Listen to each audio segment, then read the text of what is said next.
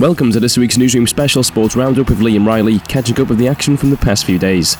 South Africa were knocked out of the World Cup as Pakistan inflicted a fifth defeat on the struggling Proteas to keep their own semi-final hopes alive, winning by 49 runs. Mohammad Shami's hat-trick denied Afghanistan a historic and shock World Cup victory over India in Southampton.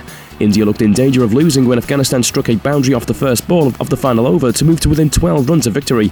However, exquisite bowling from Shami saw India win by 11 runs. Carlos Brathwaite took West Indies to within 5 runs of an astonishing triumph over New Zealand in a thrilling match at Old Trafford, but was caught as he went for the sixes side needed to win, with New Zealand winning by 5 runs. England boss Phil Neville said he was ashamed by Cameroon's behaviour after a Women's World Cup last 16 victory he said didn't feel like football. The Lionesses booked a quarter-final spot against Norway after a 3-0 win, but the game was marred by Cameroon's extraordinary reaction to two video assistant referee decisions and several poor challenges on England's players. Hosts France beat Brazil 2-1 to reach the quarter-finals in another game dominated by video assistant referee decisions.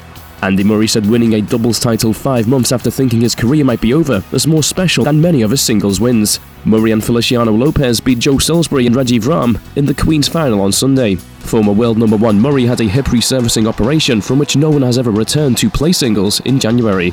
Lewis Hamilton took a stranglehold on the world title with a dominant victory in the French Grand Prix. Hamilton was in a league of his own, even over his Mercedes teammate Valtteri Bottas, as the 34 year old Briton took his sixth win in eight races.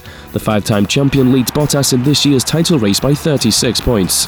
And Britain's double Olympic champion Alistair Brownlee has qualified for the Ironman World Championships after winning his debut event in Ireland. The 31 year old won in 7 hours 49 minutes and 20 seconds after the 2.4 mile swim was pulled for safety reasons and the race was changed to a duathlon.